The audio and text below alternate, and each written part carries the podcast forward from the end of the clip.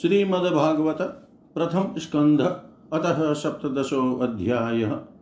महाराज परीक्षित द्वारा कलियुग का दमन, सूत उवाच।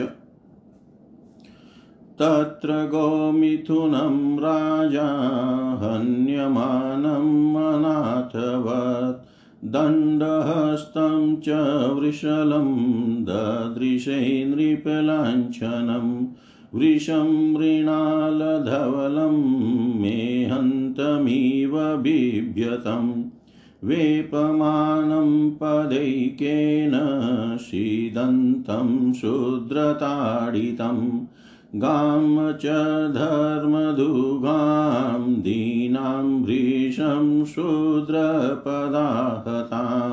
विवत्सां साश्रुवदनां क्षामां यवशमिच्छतिं पप्रच्छरथमारूढकार्तस्वरपरिचिदं मेघगम्भीरया वाचा समारोपितकार्मुक कस्त्वं मच्चरणे लोके बलाध्वंस्य बलान् बलि। नरदेवो शिवेशेन नटवत्कर्मा कर्मणा द्विज। यस्त्वं कृष्णे गते दूरं सहगाण्डीवधन्वना शोच्योष्य शोच्यान् रहसि प्रहरन् वदमर्हसि। त्वं वा मृणालधवलपादिर्न्यूनः पदाचरन् वृषरूपेण किं कश्चिद्देवो न परिखेदयन्। न जातु पौरवेन्द्राणां दौद दौर्दण्डपरिरम्भिते भूतले अनुपतन्त्यस्मिन् वीणा ते प्राणिनां शुच। मा शौरभेयानुशुचो वेतु ते वृषलाद्भयम् मारोदीरम्बभद्रं ते खलानां महिषास्तरी। यस्य राष्ट्रे प्रजा सर्वास्त्रस्यन्ते साध्व्यः साधुभिः, तस्य मतस्य नश्यन्ति कीर्तिरायुर्भगो गति। एष राज्ञां परो धर्मो यार्तानामर्तिनिग्रह, अत एनं वदिष्यामि भूतध्रुवमसत्तमम् कोऽवृषच्च तव पादास्त्रिंशौरभेयचतुष्पद मा भुवस्त्वादृशा राष्ट्रै राज्ञां कृष्णानुवर्तिनाम्। आख्याहि वृषभद्रं व साधूनां कृतागसाम् आत्मवैरूप्यकर्तारं पार्थानां कीर्तिदूषणं जनेनागस्य गम्युञ्जन् सर्वतो हस्य च मद्भयम् साधूनां भद्रमेव स्याद साधुदमने कृते अनागस्त्युभूतेषु यागस्कृन्निरङ्कुश आहर्तास्मि भुजं साक्षाद्दमतस्यापि साङ्गदम्।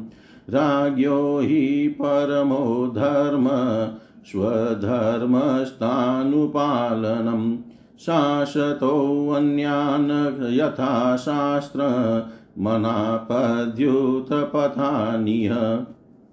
धर्म उवाच एतदव पाण्डवेयानां युक्तमाता भयं वच येषां गुणगणैः कृष्णो दोत्यादौ भगवान् कृत। न वयं क्लेशबीजानि यत स्युपुरुषर्षभ पुरुषं तं विजानी भो वाक्यविभेदविमोहिता।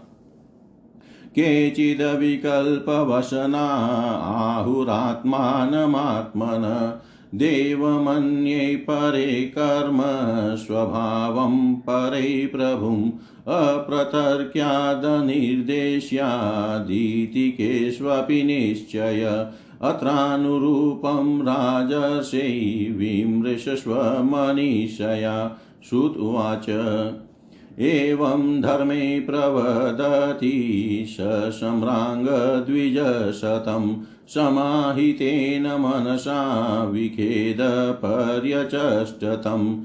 राजोवाच, धर्मं ब्रवीषि धर्मज्ञ धर्मोषि वृषरुद्रिक यधर् यदधर्मकृतस्थानं सूचक्ष्यापि तद्भवेत्। अथवा देवमायाया नूनं गतिरगोचरा चेतसो वचश्चापि भूतानामिति निश्चय, तपशोचं दया सत्यमिति पादाकृते कृता, अधर्मं शैस्त्रयो भग्नाश्मयसङ्गमदेस्तव इदानीं धर्मपादस्ते सत्यं निर्वर्तयेद्यत तं जिगृक्षत्यधर्मोऽयं नीतैनेदितकलि इयं च भूर्भर्गवता न्यासितोरुभरा सती। श्रीमद्भिस्तत्पदन्यासैः सर्वतः कृतकौतुका शोचत्यशु शोचत्यश्रुकला साध्वी दुर्भगे वोञ्जिताधुना अब्रह्मण्या नृपव्याजा शूद्रा भोक्ष्यन्ति मामिति, इति धर्मं महिं चेव सान्त्वयित्वा महारथ निशातमादधे खड्गं कलये धर्महेतवे, तं जिगामसुमभिप्रेत्य विहाय नृपलाञ्छनं तत्पादमूलं शीर्षा समगादभयविवल पतितं पादयोर्वीक्ष्य कृपया दीनवत्सल शरण्यो नावधिश्लोक्य आह चेदं हसनिव। राजोवाच न ते गुडाकेश यशोधराणां बधाञ्जलिर्वै भयमस्ति किञ्चित्। न वर्तितव्यं भवता कथञ्चन क्षेत्रे मदीये त्वमधर्मबन्धु। त्वां वर्तमाननरदेवदेहेष्वनुप्रवृतोऽयं धर्मपूग लोभोऽनृतं चौर्यमनार्यं हो ज्येष्ठा च माया कलहश्च दम्भ न वतितव्यं तदधर्मबन्धो धर्मेण सत्येन च वर्तितव्ये। ब्रह्मावर्ते यत्र यजन्ति यज्ञैर्यज्ञेश्वरं यज्ञवितान् विज्ञा यस्मिन् हरिर्भगवान् युज्यमान युज्यामूर्तिर्यजतां संतनोति कामान् मोगान् स्थिरजङ्गमानाम् आत्मा। श्रुत्वाच परीक्षितैव मादिष्ट सकलिर्जातवेपथु। तमुद्यत्तासि माहेदं दण्डपाणिमिवोद्यतं। कलिर्वाच यत्र क्वचन वक्ष्यामि सार्वभौम त्ववाज्ञया लक्ष्ये तत्र तत्रापि त्वामातेषु शरासनं। तन्मे धर्मभृतां श्रेष्ठस्थानं निर्देष्टुमर्हसि। यत्रैव नियतो वत्स्य आतिस्तस्ते अनुशासनं श्रुत्वाच अभ्यथितस्तदा तस्मै स्थानानि कलयै ददौ। द्यूतं पानं स्त्रियशूना यत्रा धर्मश्चतुर्विध पुनश्च याचमानाय जातरूपमदात् प्रभु। ततोऽनृतं मदं कामं रजो वैरं च पञ्चमम् अमुनि पञ्चस्थानानि अयधर्मप्रभव कलि औतरेयेण दत्तानि, न्यवशततनिदेष्कृत, अतीतानि न सेवेत, बभूषु पुरुषः क्वचित्, विशेषतो धर्मशीलो राजा लोकपतिर्गुरु वृषस्य नष्टा स्त्रीन् पादान् तपशोचं दयामिति प्रतिसन्धद्ध आश्वास्य महीं च संवर्धयत्। स एष एतह्यर्ध्यास्त आसनं पार्थिवोचितं। पितामहेनोपन्यस्तं राज्ञारण्यं विवीक्षता आस्ते अधुना स राजर्षि कौरवेन्द्रशियोत्सन गजावयै महाभागश्चक्रवर्ती बृहिश्रवा इतं भूतानुभावोऽयं भीमन्युसुतो नृप। यस्य पालयत क्षौणिं यूयं शत्राय दीक्षिता। यस्य पालयत क्षोणिं यूयं शत्राय दीक्षिता। जय श्रीमद्भागवते महापुराणे पारमहंस्यां संहितायां प्रथमस्कन्धे कलिनिग्रहो नाम सप्तदशोऽध्याय सर्वं श्रीशां सदाशिवार्पणम् अस्तु। ॐ विष्णवे नमः, ॐ विष्णवे नमः, ॐ विष्णवे नमः। सूत जी कहते हैं शौनक जी वहाँ पहुंचकर राजा परीक्षित ने देखा कि एक राजवेशधारी शूद्र हाथ में डंडा लिए हुए हैं और गाय बैल के एक जोड़ी को इस तरह पीटता जा रहा है जैसे उनका कोई स्वामी ही न हो। वह कमल तंतु के समान श्वेत रंग का बैल एक पैर से खड़ा काँप रहा था तथा शूद्र की ताड़ना से पीड़ित और भयभीत होकर मूत्र त्याग कर रहा था। धर्मोपयोगी, दूध, घी आदि भविष्य पदार्थों को देने वाली वह गाय भी बार बार शूद्र के पैरों की ठोकरें खाकर अत्यंत दीन हो रही थी। एक तो वह स्वयं ही दुबली पतली थी, दूसरे उसका बछड़ा भी उसके पास नहीं था। उसे भूख लगी हुई थी और उसकी आँखों से आँसू बहते जा रहे थे। स्वर्ण जटित रथ पर चढ़े हुए राजा परीक्षित ने अपना धनुष चढ़ाकर मेघ के समान गंभीर वाणी से उसको ललकारा। अरे तू कौन है जो बलवान होकर भी मेरे राज्य के इन दुर्बल प्राणियों को बलपूर्वक मार रहा है? तूने नट की भांति वेश तो राजा का सा बना रखा है, परंतु कर्म से तू शुद्र जान पड़ता है। हमारे दादा अर्जुन के साथ भगवान श्री कृष्ण के परम धाम पधार जाने पर इस प्रकार निर्जन स्थान में निरपराधों पर प्रहार करने वाला तू अपराधी है, अतः वध के योग्य है। उन्होंने धर्म से पूछा, कमलनाल के समान आपका श्वेत वर्ण है, तीन पैर न होने पर भी आप एक ही पैर से चलते फिरते हैं। यह देख कर मुझे बड़ा कष्ट हो रहा है। बतलाइए, आप क्या बैल के रूप में कोई देवता है? अभी यह भूमंडल कुरुवंशी नरपतियों के बाहुबल से सुरक्षित है। इसमें आपके सिवा और किसी भी प्राणी की आँखों से शोक के आँसू बहते मैंने नहीं देखे। धेनु पुत्र, अब आप शोक न करें। इस शुद्र से इंद्र भय हो जाए गौ माता मैं दुष्टों को दंड देने वाला हूँ, अब आप रोए नहीं, आपका कल्याण हो। देवी, जिस राजा के राज्य में दुष्टों के उपद्रव से सारी प्रजा त्रस्त रहती है, उस मत वाले राजा की कीर्ति, आयु, ऐश्वर्य और परलोक नष्ट हो जाते हैं। राजाओं का परम धर्म यही है कि वे दुखियों का दुख दूर करें। यह महादुष्ट और प्राणियों को पीड़ित करने वाला है, अतः मैं अभी इसे मार डालूँगा। सुरभि नंदन, आप तो चार पैर वाले जीव हैं। आपके तीन पैर किसने काट डाले? श्री कृष्ण के अनुयायी राजाओं के राज्य में कभी कोई भी आपकी तरह दुखी न हो।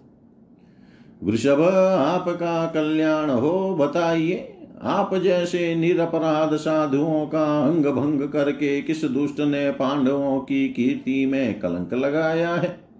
जो किसी निरपराध प्राणी को सताता है, उसे चाहे वह कहीं भी रहे, मेरा भय अवश्य होगा। दुष्टों का दमन करने से साधुओं का कल्याण ही होता है। जो उदंड व्यक्ति निरपराध प्राणियों को दुख देता है, वह चाहे साक्षात देवता ही क्यों न हो? मैं उसकी बाजू बंद से विभूषित भुजा को काट डालूँगा। बिना आपत्ति काल के मर्यादा का उल्लंघन करने वालों को शास्त्रानुसार दंड देते हुए अपने धर्म में स्थित लोगों का पालन करना राजाओं का परम धर्म है। धर्म ने कहा, राजन, आप महाराज पांडु के वंशज हैं। आपका इस प्रकार दुखियों को आश्वासन देना आपके योग्य ही है, क्योंकि आपके पूर्वजों के श्रेष्ठ गुणों ने भगवान श्री कृष्ण को उनका सारथी और दूत आदि बना दिया था।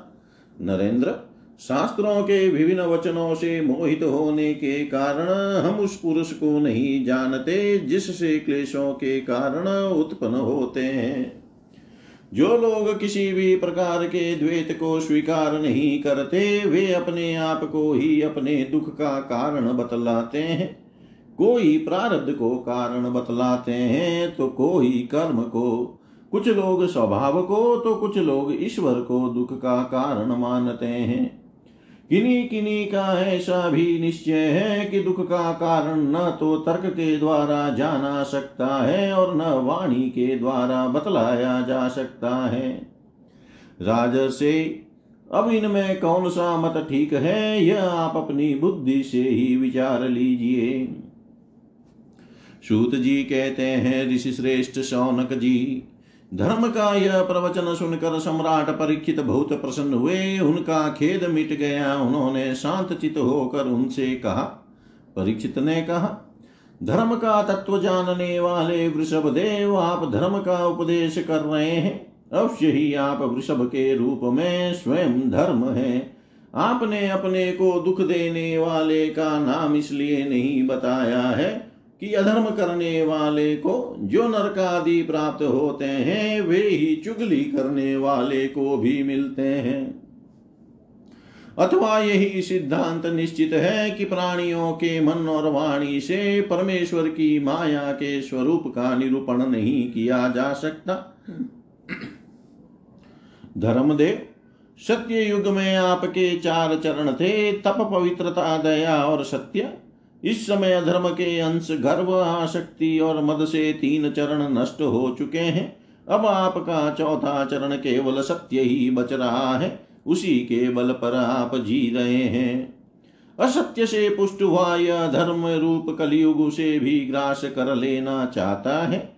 ये गौ माता साक्षात पृथ्वी है। भगवान ने इनका भारी बोझ उतार दिया था और ये उनके राशि राशि सौंदर्य बिखेरने वाले चरण चिन्हों से सर्वत्र उत्सवमयी हो गई थी। अब ये उनसे बिछुड़ गई है। वे साध्वी अभागिनी के समान नेत्रों में जल भर कर यह चिंता कर रही है कि अब राजा का स्वांग बनकर ब्राह्मण द्रोही शुद्र मुझे भोगेंगे। महारथी परिचित ने इस प्रकार धर्म और पृथ्वी को सांत्वना दी। फिर उन्होंने अधर्म के कारण रूप कलयुग को मारने के लिए तीक्ष्ण तलवार उठाई। कलयुग ताड़ गया कि ये तो अब मुझे मार ही डालना चाहते हैं। अतः झटपट उसने अपने राज चिन्ह उतार डाले और भय विवल होकर उनके चरणों में अपना सिर रख दिया। परीक्षित बड़े यशस्वी दीन वत्सल और शरणागत रक्षक थे। उन्होंने जब कलयुग को अपने पैरों पर पड़े देखा तो कृपा करके उसको मारा नहीं, अपितु हँसते हुए से उससे कहा परीक्षित बोले, जब तू हाथ जोड़कर शरण आ गया, तब अर्जुन के यशस्वी वंश में उत्पन्न हुए किसी भी वीर से तुझे कोई भय नहीं है। परंतु तू अधर्म का सहायक है, इसलिए तुझे मेरे राज्य में बिल्कुल नहीं रहना चाहिए। तेरे राजाओं के शरीर में रहने से ही लोभ, झूठ, चोरी, दुष्टता, स्वधर्म, त्याग, दरिद्रता, कपट, कलह, दंभ और दूसरे पापों की बढ़ती हो रही है। अतः अधर्म के साथ ही इस ब्रह्मावर्त में तू एक क्षण के लिए भी न ठहरना, क्योंकि यह धर्म और सत्य का निवास स्थान है। इस क्षेत्र में यज्ञ विधि के जानने वाला महात्मा यज्ञों के द्वारा यज्ञ पुरुष भगवान की आराधना करते रहते हैं। इस देश में भगवान श्री हरि यज्ञों के रूप में निवास करते हैं। यज्ञों के द्वारा उनकी पूजा होती है और वे यज्ञ करने वालों का कल्याण करते हैं। वे सर्वात्मा भगवान वायु की भांति समस्त चराचर जीवों के भीतर और बाहर एक रस स्थित रहते हुए उनकी कामनाओं को पूर्ण करते रहते हैं। सूत जी कहते हैं परीक्षित की यह आज्ञा सुनकर कलियुग शिहर उठा। यमराज के समान मारने के लिए उद्यत हाथ में तलवार लिए हुए परीक्षित से वह बोला, कली ने कहा सार्वभौम आपकी आज्ञा से जहाँ कहीं भी मैं रहने का विचार करता हूँ, वहीं देखता हूँ कि आप धनुष पर बाण चढ़ाए खड़े हैं। धार्मिक शिरोमणे, आप मुझे वह स्थान बतलाइए जहाँ मैं आपकी आज्ञा का पालन करता हुआ स्थिर होकर रह सकूँ। सूत जी कहते हैं, कलयुग की प्रार्थना स्वीकार करके राजा परीक्षित ने उसे चार स्थान दिए। द्युत, मद्यपान, स्त्री संग और हिंसा। इन स्थानों में क्रमशः असत्य मद, आसक्ति और निर्दयता, ये चार प्रकार के अधर्म निवास करते हैं। उसने और भी स्थान मांगे, तब समर्थ परीक्षित ने उसे रहने के लिए एक और स्थान, स्वर्ण, धन दिया।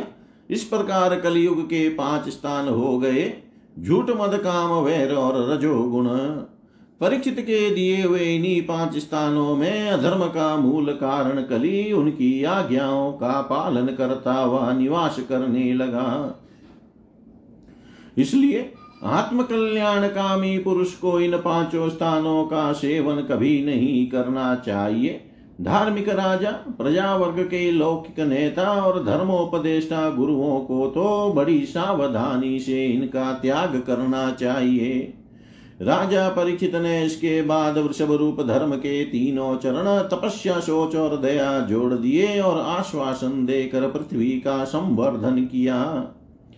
वे ही महाराज परीक्षित इस समय अपने राज सिंहासन पर, जिसे उनके पितामह महाराज युधिष्ठिर ने वन में जाते समय उन्हें दिया था, विराजमान है। वे परम यशस्वी सौभाग्य भाजन चक्रवर्ती सम्राट राजर्षि परीक्षित। इस समय हस्तिनापुर में कौरव कुल की राज्य लक्ष्मी से शोभायमान है। अभिमन्यु नंदन राजा परीक्षित वास्तव में ऐसे ही प्रभावशाली हैं, जिनके शासन काल में आप लोग इस दीर्घकालीन यज्ञ के लिए दीक्षित हुए हैं। जय जय श्रीमद्भागवते महापुराणे पारमहंस्यां संहितायां प्रथम स्कन्धे कलिनिग्रहो नाम सप्तदशोऽध्याय सर्वं श्रीशां सदाशिवार्पणम् अस्तु। ॐ विष्णवे नमः, ॐ विष्णवे नमः, ॐ विष्णवे नमः। श्रीमद्भागवत प्रथम स्कंध अध्याय। राजा परीक्षित को श्रृंगी ऋषि का शाप श्रुतवाच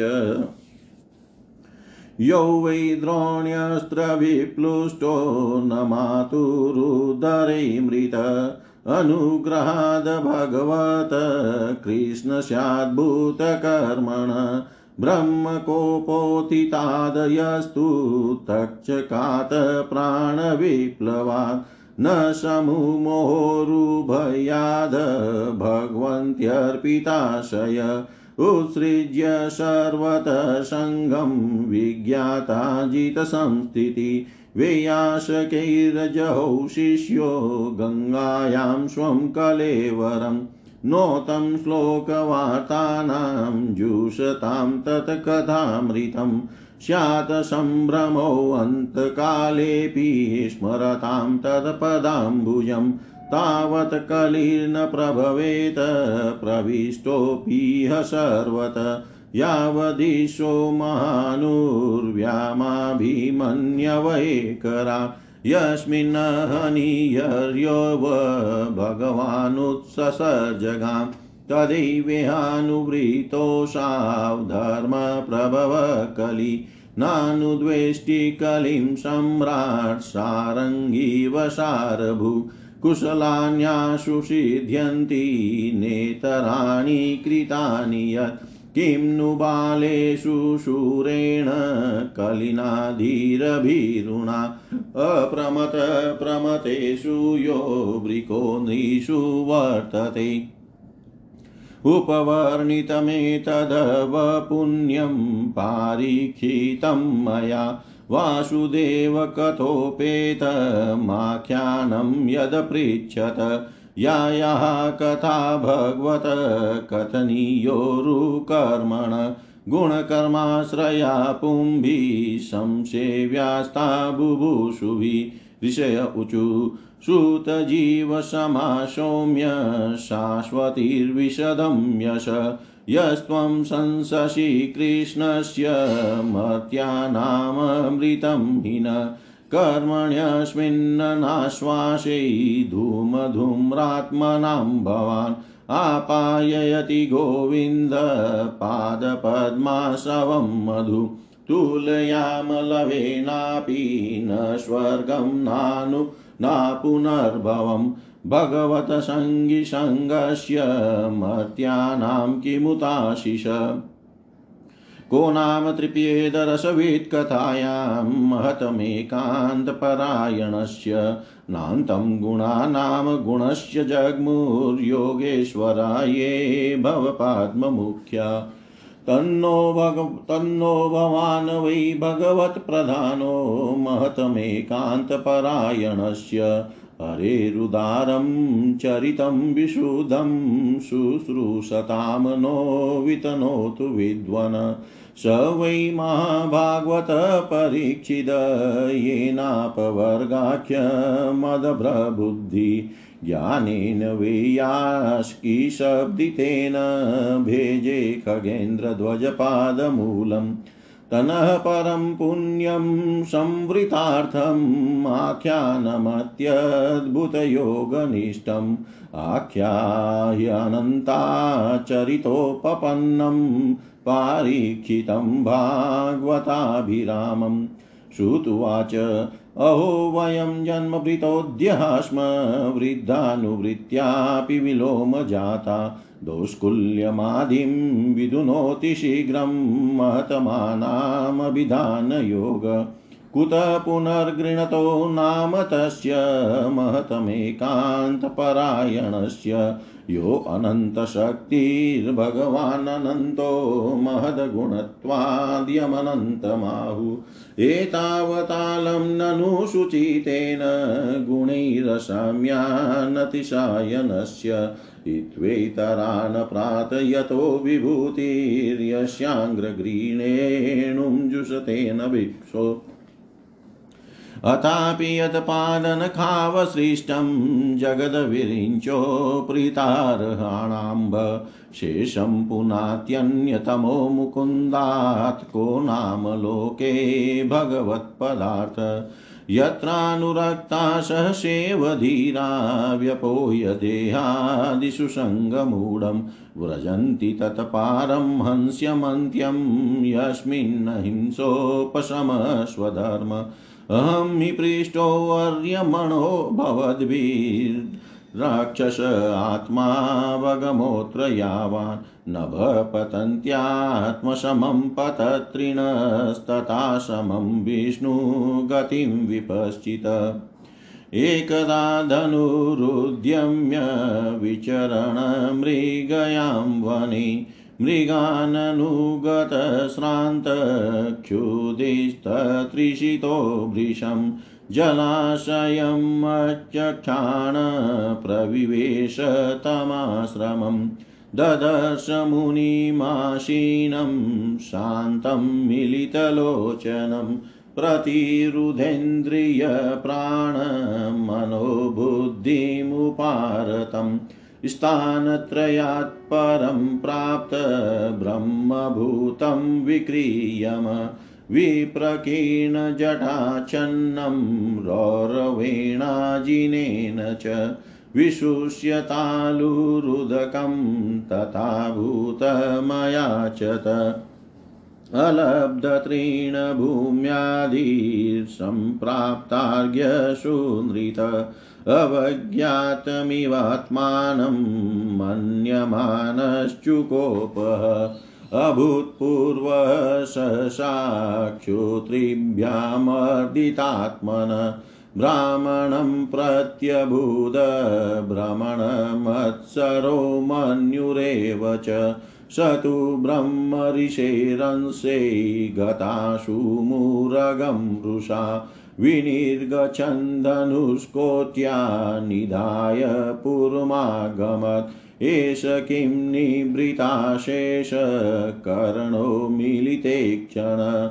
मृषा समाधिराहोस्त्वित् किं नु स्यात्क्षत्रबन्धुभिः तस्य पुत्रोऽतितेजस्वी विहरन् बालकोऽर्भकै राज्ञागं प्रापितं तातं, श्रुत्वा तत्रेदमब्रवीत्। अहो अधर्मपालानां पीनां बालीभुजामिव स्वामिन्यगं यददाशानां द्वारपानां शुनामिव ब्राह्मणैक्षत्रबन्धुर्हि द्वारपालो निरूपित स कथं तद्गृहे द्वास्त स भाण्डं भोक्तुमर्हति कृष्णगते भगवती शास्तर्युत्पथगामिना तदभिनशेतु नद्यां शास्मि पश्यत मे बलम्।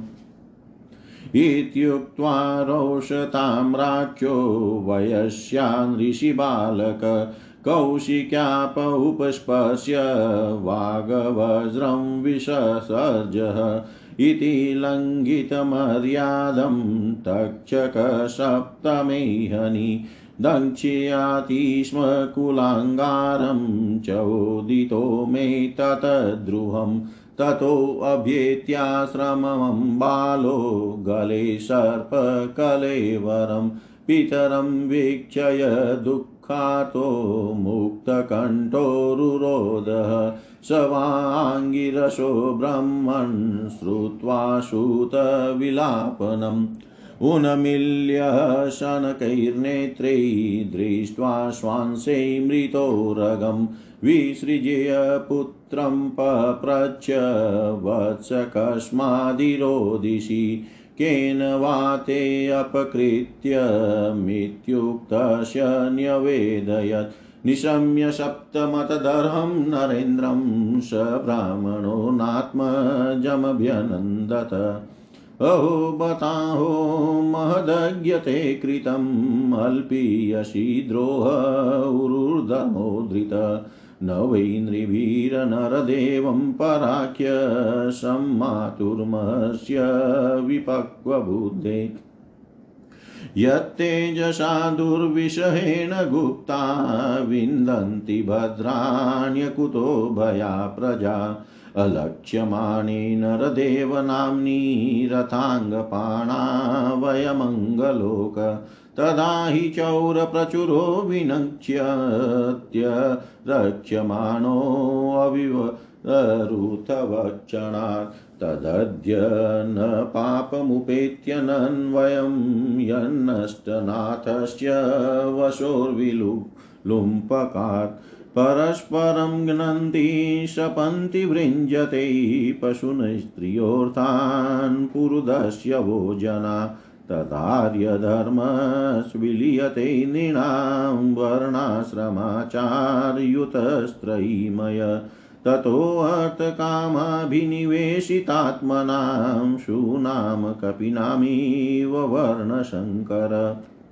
धर्मपालो नर्पतिश तु सम्राङ्बृहश्रीवा साक्षान् महाभागवतो राजर्षिर्हयमेधयान् क्षुत्रिटश्रमयुतो दीनो निवास्मच्छापमर्हति अपापेषु स्वभृत्येषु बालिनापक्वबुद्धिना पापं कृतं तद्भगवान् सर्वात्मा क्षन्तुमर्हति। तिरस्कृता विप्रलब्धा सप्ताक्षिप्ता हता अपि। नाश्य तत् प्रतिकुर्वन्ति तद्भक्ता प्रभवोऽपि। इति पुत्रकृतागेन सोऽनुतप्तो महामुनि।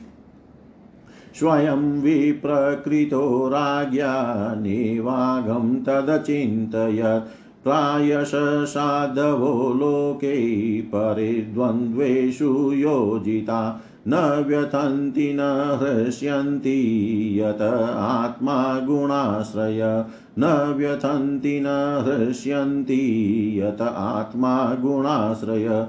जय जय श्रीमद्भागवते महापुराणे पारमहंस्यां संहितायां स्कंदे विप्रशापोपलम्बनम् नामाष्टादशोऽध्याय। सर्वं श्रीशां सदाशिवार्पणम् अस्तु ॐ विष्णवे नमः। ॐ विष्णवे नमः। ॐ विष्णवे नमः। हिंदी भावार्थः। राजा परीक्षित को श्रृंगी ऋषि का शाप सूत जी कहते हैं। अद्भुत कर्मा भगवान श्री कृष्ण की कृपा से राजा परीक्षित अपनी माता की कोक में अश्वत्थामा के ब्रह्मास्त्र से जल जाने पर भी मरे नहीं। जिस समय ब्राह्मण के शाप से उन्हें डसने के लिए तक्षक आया,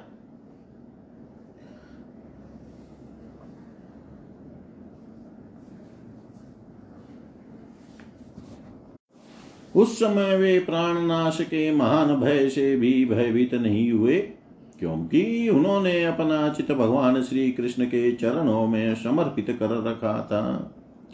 उन्होंने सबकी आसक्ति छोड़ दी। गंगा तट पर जाकर श्री सुखदेव जी से उपदेश ग्रहण किया और इस प्रकार भगवान के स्वरूप को जानकर अपने शरीर को त्याग दिया। जो लोग भगवान श्री कृष्ण की लीला कथा कहते रहते हैं, उस कथा मृत का पान करते रहते हैं और इन दोनों ही साधनों के द्वारा उनके चरण कमलों का स्मरण करते रहते हैं। उन्हें अंत काल में भी मोह नहीं होता। जब तक पृथ्वी पर अभिमन्यु नंदन महाराज परीक्षित सम्राट रहे, तब तक चारों ओर व्याप्त हो जाने पर भी कलयुग का कुछ भी प्रभाव नहीं था। वैसे तो जिस दिन जिस क्षण श्री कृष्ण ने पृथ्वी का परित्याग किया, उसी समय पृथ्वी में अधर्म का मूल कारण कलयुग आ गया था। भ्रमर के समान सारग्राही सम्राट परीक्षित कलयुग से कोई द्वेष नहीं रखते थे, क्योंकि इसमें यह एक बड़ा, बहुत बड़ा गुण है कि पुण्य कर्म तो संकल्प मात्र से ही फलीभूत हो जाते हैं, परंतु पाप कर्म का फल शरीर से करने पर ही मिलता है, संकल्प मात्र से नहीं। यह भेड़िए के समान बालकों के प्रति शूरवीर और धीर वीर पुरुषों के लिए बड़ा भीरु है। यह प्रमादी मनुष्यों को अपने वश में करने के लिए ही सदा सावधान रहता है। शौनकादि ऋषियों, आप लोगों को मैंने भगवान की कथा से युक्त राजा परीक्षित का पवित्र चरित्र सुनाया। आप लोगों ने यही पूछा था भगवान श्री कृष्ण कीर्तन करने योग्य बहुत सी लीलाएँ करते हैं, इसलिए उनके गुण और लीलाओं से संबंध रखने वाली जितनी भी कथाएँ हैं कल्याण कामी पुरुषों को उन सब का सेवन करना चाहिए। ऋषियों ने कहा, सौम्य स्वभाव सूत जी, आप युग युग जिए, क्योंकि मृत्यु के प्रभाव में पड़े हुए हम लोगों को आप भगवान श्री कृष्ण की अमृतमयी उज्ज्वल कीर्ति का श्रवण कराते हैं। यज्ञ करते करते उसके धुएँ से हम लोगों का शरीर धूमिल हो गया है, फिर भी इस कर्म का कोई विश्वास नहीं है। इधर आप तो वर्तमान में ही भगवान श्री कृष्ण चंद्र के चरण कमलों का मादक और मधुर मधु पिलाकर हमें तृप्त कर रहे हैं। भगवत प्रेमी भक्तों के लव मात्र के सत्संग से स्वर्ग एवं मोक्ष की भी तुलना नहीं की जा सकती। फिर मनुष्यों के तुच्छ भोगों की तो बात ही क्या है? ऐसा कौन रसमर्मज्ञ होगा जो महापुरुषों के एकमात्र जीवन सर्वस्व श्री कृष्ण की लीला कथाओं से तृप्त हो जाए? समस्त प्राकृत गुणों से अतीत भगवान के अचिंत्य अनंत कल्याणमय गुण गण गुण का पार तो ब्रह्मा शंकर आदि बड़े बड़े योगेश्वर भी नहीं पा सके।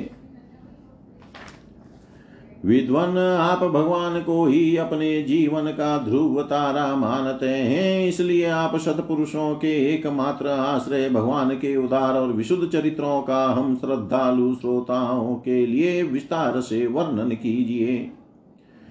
भगवान के परम प्रेमी महाबुद्धि परीक्षित ने श्री सुखदेव जी के उपदेश किए हुए जिस ज्ञान से मोक्ष स्वरूप भगवान के चरण कमलों को प्राप्त किया आप कृपा करके उसी ज्ञान और परीक्षित के परम पवित्र उपाख्यान का वर्णन कीजिए, क्योंकि उसमें कोई बात छिपा कर नहीं कही गई होगी और भगवत प्रेम की अद्भुत योग निष्ठा का निरूपण किया गया होगा। उसमें पद पद पर भगवान श्री कृष्ण की लीलाओं का वर्णन हुआ होगा। भगवान के प्यारों भक्तों को वैसा प्रसंग सुनने में बड़ा रस मिलता है। सूत जी कहते हैं, अहो विलोम, जाति में उत्पन्न होने पर भी महात्माओं की सेवा करने के कारण आज हमारा जन्म सफल हो गया। क्योंकि महापुरुषों के साथ बातचीत करने मात्र से ही नीच कुल में उत्पन्न होने की मनोव्यता शीघ्र ही मिट जाती है। फिर उन लोगों की तो बात ही क्या है, जो सतपुरुषों के एकमात्र आश्रय भगवान का नाम लेते हैं? भगवान की शक्ति अनंत है, वे स्वयं अनंत है। वास्तव में उनके गुणों की अनंतता अनंतता के कारण ही उन्हें अनंत कहा गया है। भगवान के गुणों की क्षमता भी जब कोई नहीं कर सकता, तब उनसे बढ़कर तो कोई हो ही कैसे सकता है? उनके गुणों की यह विशेषता समझाने के लिए इतना कह देना ही पर्याप्त है कि लक्ष्मी जी अपने को प्राप्त करने की इच्छा से प्रार्थना करने वाले ब्रह्मादि देवताओं को छोड़कर भगवान के न चाहने पर भी उनके चरण कमलों की रज का ही सेवन करती है। ब्रह्मा जी ने भगवान के चरणों का प्रक्षालन करने के लिए जो जल समर्पित किया था, वही उनके चरण नखों से निकलकर गंगा जी के रूप में प्रभावित हुआ। यह जल महादेव जी सहित सारे जगत को पवित्र करता है। ऐसी अवस्था में त्रिभुवन में श्री कृष्ण के अतिरिक्त भगवान शब्द का दूसरा और क्या अर्थ हो सकता है? जिनके प्रेम को प्राप्त करके धीर पुरुष बिना किसी ही चक के देह गे आदि की दृढ़ आसक्ति को छोड़ देते हैं और उस अंतिम परमहंस आश्रम को स्वीकार करते हैं, जिसमें किसी को कष्ट न पहुंचाना और सब और से उपशांत हो जाना ही स्वधर्म होता है। सूर्य के समान प्रकाशमान महात्माओं, आप लोगों ने मुझसे जो कुछ पूछा है, वह मैं अपनी समझ के अनुसार सुनाता हूँ। जैसे पक्षी अपनी शक्ति के अनुसार आकाश में उड़ते हैं, वैसे ही विद्वान लोग भी अपनी अपनी बुद्धि के अनुसार ही श्री कृष्ण की लीला का वर्णन करते हैं।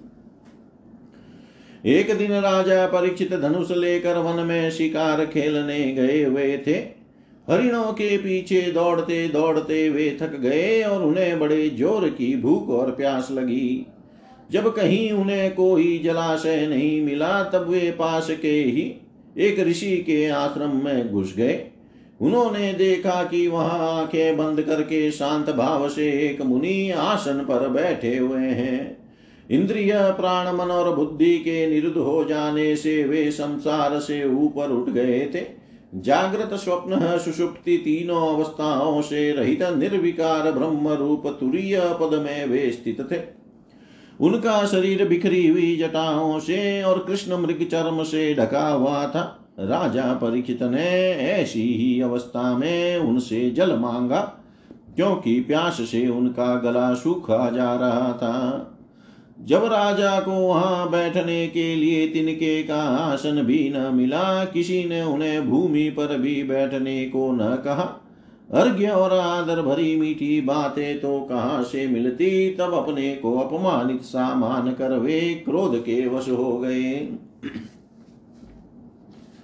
सौनक जी, वे भूख प्यास से छटपटा रहे थे, इसलिए एकाएक उन्हें ब्राह्मण के प्रति ईर्ष्या और क्रोध हो गया। उनके जीवन में इस प्रकार का यह पहला ही अवसर था। वहाँ से लौटते समय उन्होंने क्रोधवश धनुष की नोक से एक मरा सांप उठाकर ऋषि के गले में डाल दिया और अपनी राजधानी में चले गए। राजधानी में चले आए। उनके मन में यह बात आई कि इन्होंने जो अपने नेत्र बंद कर रखे हैं, सो क्या वास्तव में इन्होंने अपनी सारी इंद्रिय वृत्तियों का निरोध कर लिया है? अथवा इन राजाओं से हमारा क्या प्रयोजन है? यो सोच कर इन्होंने झूठ मूठ समाधि का ढोंग रखा है। उन समिक मुनि का पुत्र बड़ा तेजस्वी था। वह दूसरे ऋषि कुमारों के साथ पास ही खेल रहा था। जब उस बालक ने सुना कि राजा ने मेरे पिता के साथ दुर्व्यवहार किया है, तब वह इस प्रकार कहने लगा ये नरपति कहलाने वाले लोग उचिष्ट भोजी कौओं के समान संड मुसंड होकर कितना अन्याय करने लगे हैं। ब्राह्मणों के दास होकर भी ये दरवाजे पर पहरा देने वाले कुत्ते के समान अपने स्वामी का ही तिरस्कार करते हैं। ब्राह्मणों ने क्षत्रियों को अपना द्वारपाल बनाया है। उन्हें द्वार पर रहकर रक्षा करनी चाहिए। घर में घुसकर स्वामी के बर्तनों में खाने का उसे अधिकार नहीं है। अतएव, उन मार्गामियों के शासक भगवान श्री कृष्ण के परम धाम पधार जाने पर इन मर्यादा तोड़ने वालों को आज मैं दंड देता हूँ। मेरा तपोबल देखो। अपने साथी बालकों से इस प्रकार कहकर क्रोध से लाल लाल आँखों वाले उस ऋषि कुमार ने कौशिकी नदी के जल से आचमन करके अपने वाणी रूपी वज्र का प्रयोग किया। कुलांगार परीक्षित ने मेरे पिता का अपमान करके मर्यादा का उल्लंघन किया है। इसलिए मेरी प्रेरणा से आज के सातवें दिन उसे तक्षक सर्प डस लेगा। इसके बाद वह बालक अपने आश्रम पर आया और अपने पिता के गले में सांप देख कर उसे बड़ा दुख हुआ और वह डाढ़ मार कर रोने लगा। विप्रवर शौनक जी, शमिक मुनि ने अपने पुत्र का रोना चिल्लाना सुनकर धीरे धीरे अपनी आँखें खोली और देखा कि उनके गले में एक मरा सांप पड़ा है। उसे फेंक कर उन्होंने अपने पुत्र से पूछा, बेटा, तुम क्यों रो रहे हो? किसने तुम्हारा अपकार किया है? उनके इस प्रकार पूछने पर बालक ने सारा हाल कह दिया। ब्रह्मषि शमिक ने राजा के साप की बात सुनकर अपने पुत्र का अभिनंदन नहीं किया। उनकी दृष्टि में परीक्षित साप के योग्य नहीं थे। उन्होंने कहा, ओह, मूर्ख बालक, तूने बड़ा पाप किया है। खेद है कि उनकी थोड़ी सी गलती के लिए तूने उनको इतना बड़ा दंड दिया। तेरी बुद्धि अभी कच्ची है। तुझे भगवत स्वरूप राजा को साधारण मनुष्य के समान नहीं समझना चाहिए, क्योंकि राजा के दुस्सह तेज से सुरक्षित और निर्भय रहकर ही प्रजा अपना कल्याण संपादन करती है। जिस समय राजा का रूप धारण करके भगवान पृथ्वी पर नहीं दिखाई देंगे, उस समय चोर बढ़ जाएँगे और अरक्षित भेड़ों के समान एक क्षण में ही लोगों का नाश हो जाएगा। राजा के नष्ट हो जाने पर धन आदि चुराने वाले चोर जो पाप करेंगे, उसके साथ हमारा कोई संबंध न होने पर भी वह हम पर भी लागू होगा। क्योंकि राजा के न रहने पर लुटेरे बढ़ जाते हैं और वे आपस में मारपीट गाली गलोज करते हैं, साथ ही पशु स्त्री और धन संपत्ति भी लूट लेते हैं। उस समय मनुष्यों का वर्णाश्रमाचार युक्त वैदिक आर्य धर्म लुप्त हो जाता है। अर्थ लोभ और काम वासना के विवश होकर लोग कुत्तों और बंदरों के समान वर्ण संकर हो जाते हैं। सम्राट परीक्षित तो बड़े ही यशस्वी और धर्म धुरंधर है। उन्होंने बहुत से अश्वमेध यज्ञ किए हैं और वे भगवान के परम प्यारे भक्त हैं। वे ही राजसी भूख प्यास से व्याकुल होकर हमारे आश्रम पर आए थे। वे साप के योग्य कदापि नहीं है। इस ना समझ बालक ने हमारे निष्पाप सेवक राजा का अपराध किया है। सर्वात्मा भगवान कृपा करके इसे क्षमा करें। भगवान के भक्तों में भी बदला लेने की शक्ति होती है, परंतु वे दूसरों के द्वारा किए हुए अपमान, धोखेबाजी, गाली गलौज, आक्षेप और मारपीट का कोई बदला नहीं लेते। महामुनि शमिक को पुत्र के अपराध पर बड़ा पश्चाताप हुआ। राजा परीक्षित ने जो उनका अपमान किया था, उस पर तो उन्होंने ध्यान ही नहीं दिया। महात्माओं का स्वभाव ही ऐसा होता है कि जगत में जब दूसरे लोग उन्हें सुख दुख आदि द्वंद्वों में डाल देते हैं, तब भी वे प्राय हर्षित या व्यतीत नहीं होते, क्योंकि आत्मा का स्वरूप तो गुणों से सर्वथा परे है। जय जय श्रीमद्भागवते महापुराणे पारमहंस्याम संहितायां प्रथमस्कन्धे विप्रशाप उपलम्बनं नामाष्टादशोऽध्याय सर्वं श्रीशां सदाशिवार्पणम् अस्तु। ॐ विष्णवे नमः, ॐ विष्णवे नमः, ॐ विष्णवे नमः। श्रीमद्भागवत प्रथम स्कंध अथिकोनविंशो अध्याय। परीक्षित का अनशन व्रत और सुखदेव जी का आगमन। श्रुतवाच महीपतिस्त्वततत्कर्मगर्यं विचिन्तयनात्मकृतं सुदुर्मना। अहो, मया नीचमनार्यवत्कृतं निरागसि ब्रह्मणि गुडतेजसि ध्रुवं ततो मे कृतदेवहेलनाद्दुरत्ययं व्यसनं नातिदीर्घात्। तदस्तु कामं त्वघनिष्कृताय मे। यथा न कुर्यां पुनरेव मद्धा। अद्येव राज्यं बलमृदकोशं प्रकोपितब्रह्कुलानलो मे। दहत्वभद्रस्य पुनर्न मे भूत्पापीयसीधिर्द्विजदेव गोभ्य सचिन्तयनिथमथा शृणोद्यथा मुनैषुतोक्तो निरितेक्षकाख्य स साधुमेनेन चिरेण तक्षकानलं प्रसक्तस्य विरक्तिकारणम्। अथो विहाय मम शुं च लोकं विमर्शितो हेयतया पुरस्तात्। कृष्णाङ्घ्रिसेवामधिमन्यमान उपाविशत प्रायं मात्र्यनद्याम् या वै लसश्रितुलसी विमिश्र कृष्णाङ्घ्रिरेन्वभ्यधिकाम्बुनेत्री पुनातिलोकानुभयत्र शेषान् कस्तां न सेवेत्मरिष्यमान् इति व्यवच्छिद्य स पाण्डवेय प्रायोपवेशं प्रतिविष्णुपद्यां दध्यौ मुकुन्दाङ्घ्रिमनन्यभावो मुनिव्रतो मुक्तसमस्तसङ्ग। तत्रोपजग्मुर्भुवनं पुनानामानुभावा मुनयश शिष्या प्रायेण तीर्थाभिगमापदेशै स्वयं हि तीर्थानि पुनन्ति सन्त।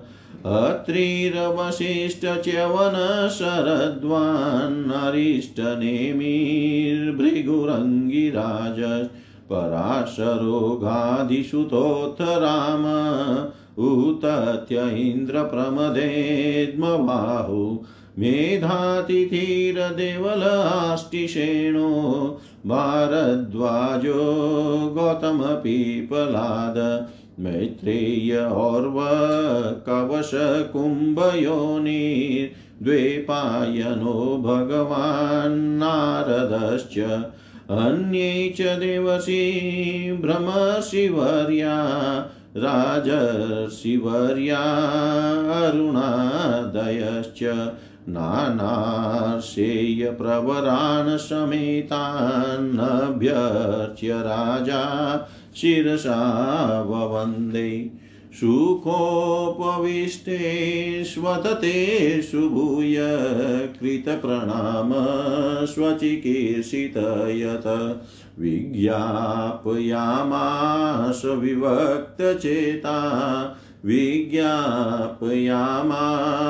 विवेक्तचेता उपस्थितेऽग्रे अभिगृह्यत पाणि राजोवाच अहो वयं धन्यतपा नृपाणां महतमानुग्रहिणीयशीला राज्ञां कुलं ब्राह्मणपादशौचात् दूरादविसृष्टं बतगर्यकर्म तस्यैव मेघघस्य परावरेशो व्यासक्तचितस्य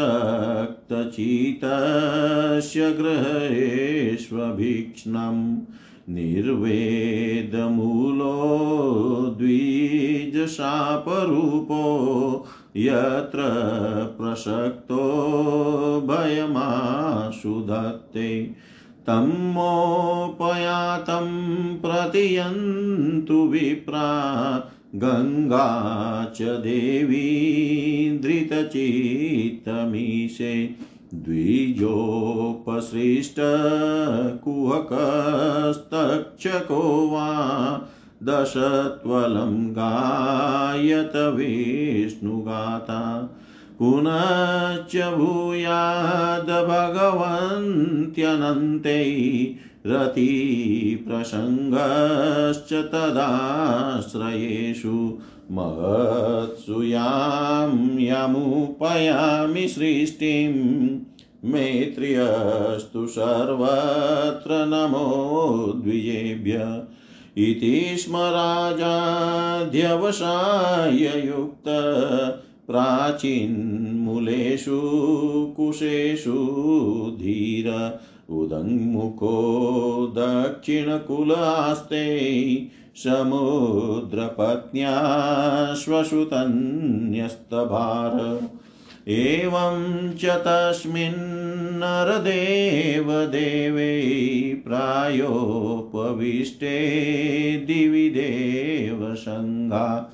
प्रशं प्रशस्य भूमौ व्यकिरन् प्रशून्यैर्मुदा मूर्धुन्दुभयश्च नेदु। महर्षयो वै समुपागतायै प्रशस्य साध्वीत्यनुमोदमाना। ऊचु प्रजानुग्रहशीलसारा यदुत्तं श्लोकगुणाभिरूपम् न वा इदं राजशिवर्यं चित्रं भवत्सु कृष्णं समनुव्रतेषु ये अध्यासनं राजकिरीटजुष्टं सद्यो जहुर्भगवत्पार्श्वकामा सर्वे वयं तावदिहास्मेद्य कलेवरं यावदशो विहाय।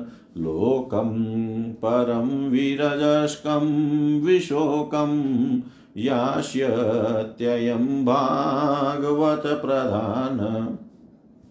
आश्रोत्य तदृशी गणवच परीक्षित समं मधुच्युद्गुरुचाव्यलीकम् आभाषतैनानभिनन्द्ययुक्तान् शुश्रूषमाणश्चरितानि विष्णो समागता सर्वत एव सर्वै वेदा यथामूर्तिधरा स्त्रीपृष्ठे नेहात् कश्चनार्थं रीते परानुग्रहमात्मशीलम् ततश्च वप्रेच्छ्रयमिमं विपृचे विश्रभ्य विप्रा इति कृत्यतायाम् सर्वात्मनां ह्रियमाणेश्च कृत्यं शुद्धं च तत्रामृषताभियुक्ता तत्रा भवद्भगवान् व्यासपुत्रो यदृच्छयागामटमानुनपेक्ष अलक्ष्यलिङ्गो निजलाभतुष्टो वृतश्च बालैरवधूतवेश। तं द्वयष्टवर्षं सुकुमारपाद करोरुभाव्यशकपोलगात्रम् चार्वायताख्योंशतुल्यकर्ण शुभ्रवाननं कम्बुसुजातकण्ठम् निगूढजत्रुं पृथुतुङ्गवक्षसम् आवर्तनाभिं वलिवल्गुदरं च दिगम्बरं वक्त्रविकीर्णकेशं प्रलम्बबाहुं स्वमरोत्तमाभम् श्यामं सदापि च्यवयोऽङ्गलक्ष्म्या स्त्रीणां मनोज्ञं रुचिरस्मितेन प्रत्युत्थितास्ते मुनय श्वासनेभ्यस्तल्लक्षणज्ञा अपि गूढवचसम् स विष्णुरातो अतिथय आगताय तस्मै सपर्यां शिरसा जहार ततो निवृताहय बुधा स्त्रियोर्बका महाशनेशोपविवेश पूजित ससंवृतस्तत्र महान्मय्यसां ब्रह्मर्षिराजर्षिदेवर्षिसङ्घै व्यरोचतालं भगवान् यथेन्दुर्ग्रहरक्षतारानिकरैः परीत। प्रशान्तमाशिन्नमकुण्ठमेधसं मुनिं नृपो भागवतोऽभ्युपेत्य प्रणम्यमूर्ध्ना वहितकृताञ्जलिर्नत्वा गिराशु नुतयान्वपृच्छत परीक्षितुवाच। अहो अद्य वयं ब्रह्मन् शतसेव्याक्षत्रबन्धव कृपयातिथिरूपेण भवद्भिस्थितकाकृता। येषां संस्मरणात् पुंसां सद्य शुध्यन्ति वै गृहा। किं पुनर्दर्शनस्पर्शपादशोचासनादिभिः सान्निध्याते महायोगिन् पातकानि महान्त्यपि। सद्यो नशयन्ति वै पुंसां विष्णुरिव सुरेतरा। अपि मे भगवान् प्रीत, कृष्णपाण्डुसुतप्रिय। पैतृष्वशेयप्रीत्यर्थं तद्गोत्र स्यात् बान्धव। अन्यथा ते अव्यक्तगते दर्शनं न कथं नृणाम्। नितरां म्रियमाणानां संसिधस्य वनीयश।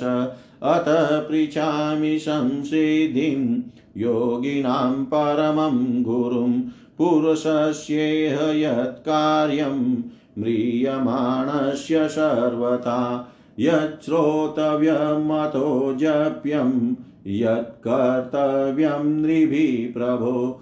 स्मर्तव्यं भजनीयं वा ब्रूहि यद्वा विपर्ययम् नूनं भगवतो ब्रह्मन् गृहेषु गृहमेधिनां न लक्ष्यते हयवस्थानम् अपि गोदोहनं क्वचित् श्रुत्वाच एवमाभाषितपृष्ठशराज्ञा श्लक्ष्णया गिरा प्रत्यभाषत धर्मज्ञो भगवान् बादरायणी। प्रत्यभाषत धर्मज्ञो भगवान् बादरायणी। जय जय श्रीमद्भागवते महापुराणे वेयाशिक्यामष्टादशसहस्रयां पारमहंस्यां संहितायां प्रथमस्कन्धे शुकागमनं नामेकोनविंशोऽध्याय सर्वं श्रीशां सदाशिवार्पणम् अस्तु। ॐ विष्णवे नमः, ॐ विष्णवे नमः, ॐ विष्णवे नमः। इति प्रथमः स्कन्दसमाप्तः हरि ओम तत्सत हिंदी भावार्थ, परीक्षित का अनशन व्रत और सुखदेव जी का आगमन। सूत जी कहते हैं, राजधानी में पहुँचने पर राजा परीक्षित को अपने उस निंदनीय कर्म के लिए बड़ा पश्चाताप हुआ। वे अत्यंत उदास हो गए और सोचने लगे, मैंने निरपराध एवं अपना तेज छिपाए हुए ब्राह्मण के साथ अनार्य पुरुषों के समान बड़ा नीच व्यवहार किया। यह बड़े खेद की बात है। अवश्य ही उन महात्मा के अपमान के फल स्वरूप शीघ्र से शीघ्र मुझ पर कोई घोर विपत्ति आवेगी। मैं भी ऐसा ही चाहता हूँ। क्योंकि उससे मेरे पाप का प्रायश्चित हो जाएगा और फिर कभी मैं ऐसा काम करने का दुस्साहस नहीं करूँगा।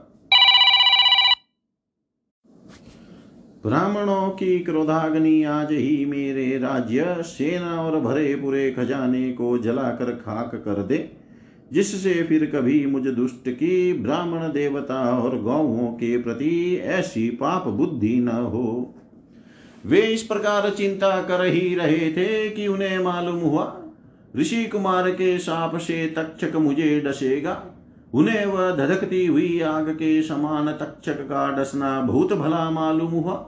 उन्होंने सोचा कि बहुत दिनों से मैं संसार में आसक्त हो रहा था, अब मुझे शीघ्र वैराग्य होने का कारण प्राप्त हो गया। वे इस लोक और परलोक के भोगों को तो पहले से ही तुच्छ और त्याज्य समझते थे। अब उनका स्वरूपतः त्याग करके भगवान श्री कृष्ण के चरण कमलों की सेवा को ही सर्वोपरि मान कर आमरण अनशन व्रत लेकर वे गंगा तट पर बैठ गए। गंगा जी का जल भगवान श्री कृष्ण के चरण कमलों का वह पराग लेकर प्रवाहित होता है, जो श्रीमती तुलसी की गंध से मिश्रित है। यही कारण है कि वे लोकपालों के सहित ऊपर नीचे के समस्त लोकों को पवित्र करती है। कौन ऐसा मरणासन पुरुष होगा जो उनका सेवन न करेगा?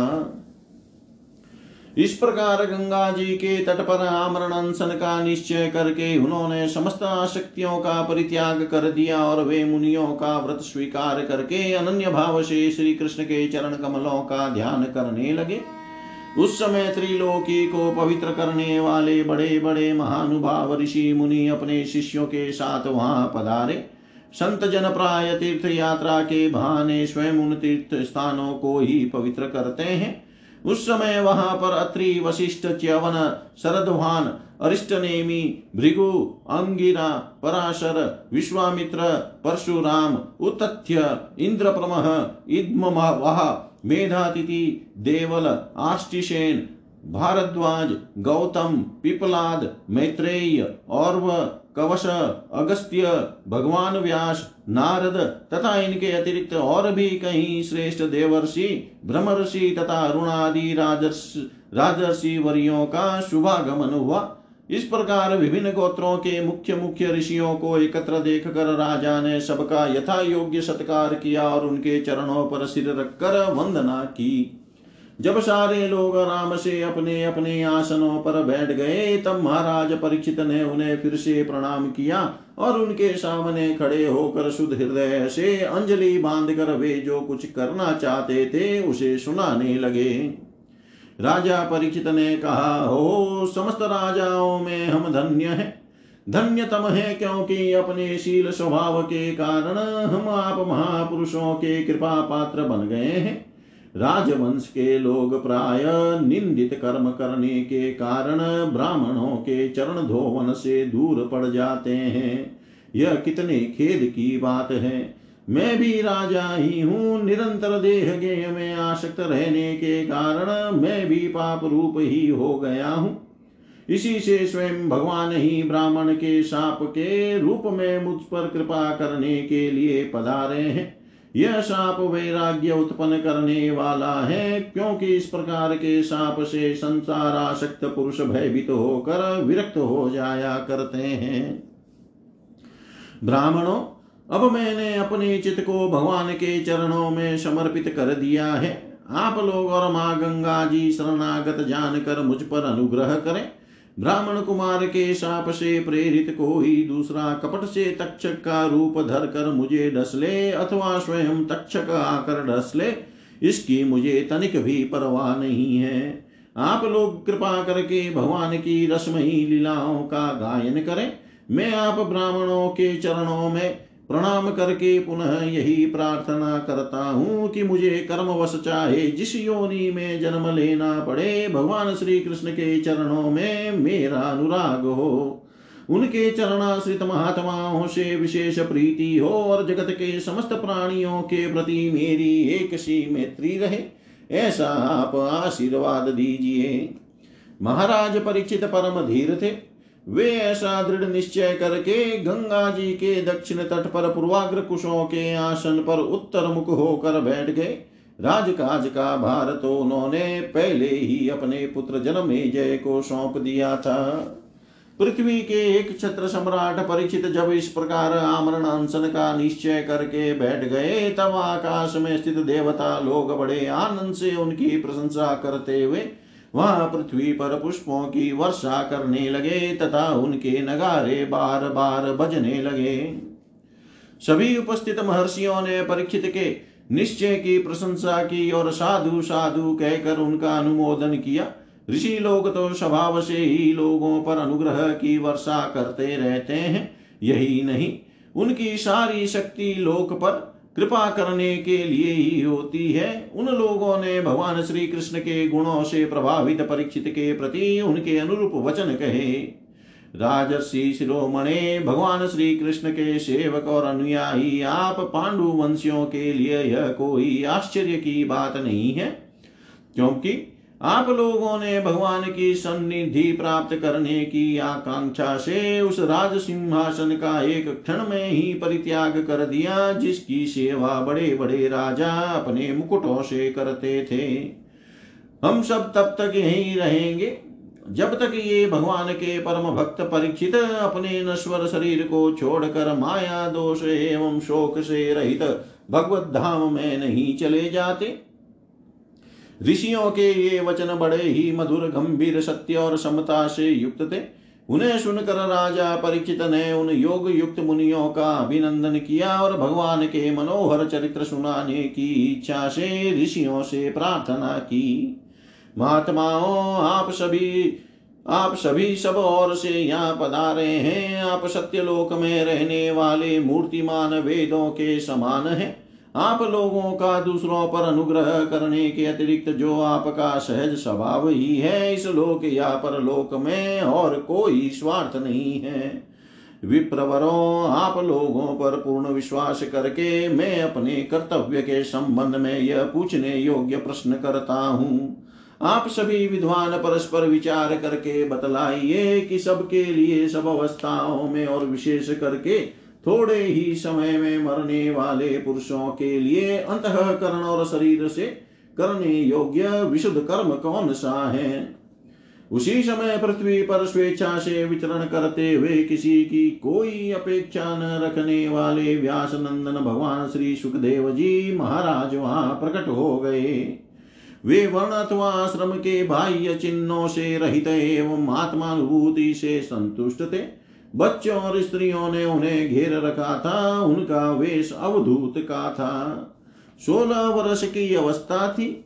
चरण हाथ जंगा भुजाएँ, कंधे कपोल और अन्य सब अंग अंग अत्यंत सुकुमार थे। नेत्र बड़े बड़े और मनोहर थे। नासिका कुछ ऊँची थी, कान बराबर थे, सुंदर मोहे थी।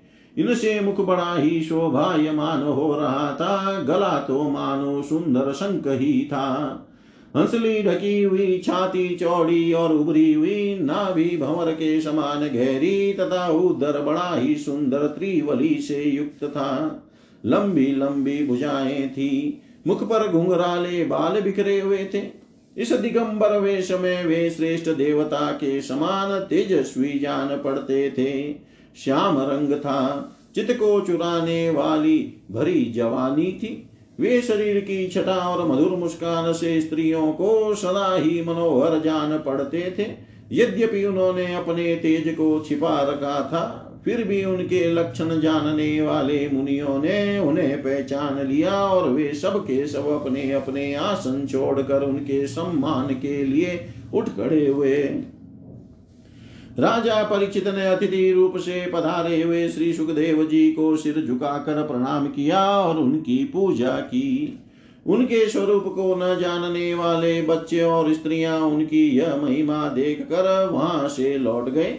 सबके द्वारा सम्मानित होकर श्री सुखदेव जी श्रेष्ठ आसन पर विराजमान हुए।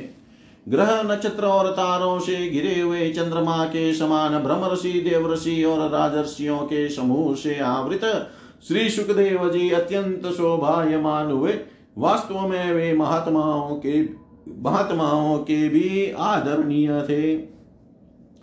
जब प्रखर बुद्धि श्री सुखदेव जी शांत भाव से बैठ गए, तब भगवान के परम भक्त परीक्षित ने उनके समीप आकर और चरणों पर सिर रखकर प्रणाम किया। फिर खड़े होकर हाथ जोड़कर नमस्कार किया। उसके पश्चात बड़ी मधुर वाणी से उनसे यह पूछा परीक्षित ने कहा ब्रह्म स्वरूप भगवान, आज हम बड़ भागी हुए। क्योंकि अपराधी क्षत्रिय होने पर भी हमें संत समागम का अधिकारी समझा गया। आज कृपा पूर्वक अतिथि रूप से पधार कर आपने हमें तीर्थ के तुल्य पवित्र बना दिया। आप जैसे महात्माओं के स्मरण मात्र से ही गृहस्थों के घर तत्काल पवित्र हो जाते हैं। फिर दर्शन, स्पर्श, पाद, प्रक्षालन और आसन दान आदि का शु अवसर मिलने पर तो कहना ही क्या है? महायोगिन, जैसे भगवान विष्णु के सामने दैत्य लोग नहीं ठहरते, वैसे ही आपकी सन्निधि से बड़े बड़े पाप भी तुरंत नष्ट हो जाते हैं। अवश्य ही पांडवों के सुहृद भगवान श्री कृष्ण मुझ पर अत्यंत प्रसन्न है। उन्होंने अपने फुफेरे भाइयों की प्रसन्नता के लिए ही प्रसन्नता के लिए उन्हीं के कुल में उत्पन्न हुए मेरे साथ भी अपने पन का व्यवहार किया है। भगवान श्री कृष्ण की कृपा न होती तो आप शरीर के एकांत वनवासी, अव्यक्त गति, परम सिद्ध पुरुष स्वयं पधार कर इस मृत्यु के समय हम जैसे प्राकृत मनुष्य को दर्शन क्यों देते? मनुष्यों को क्यों दर्शन देते? आप योगियों के परम गुरु हैं, इसलिए मैं आपसे परम सिद्धि के स्वरूप और साधन के संबंध में प्रश्न कर रहा हूँ। जो पुरुष सर्वथा मरणासन है, उसको क्या करना चाहिए? भगवान, साथ ही यह भी बतलाइए कि मनुष्य मात्र को क्या करना चाहिए? वे किसका श्रवण, किसका जप, किसका स्मरण और किसका भजन करे तथा किसका त्याग करे? भगवत स्वरूप मुनिवर, आपका दर्शन अत्यंत दुर्लभ है।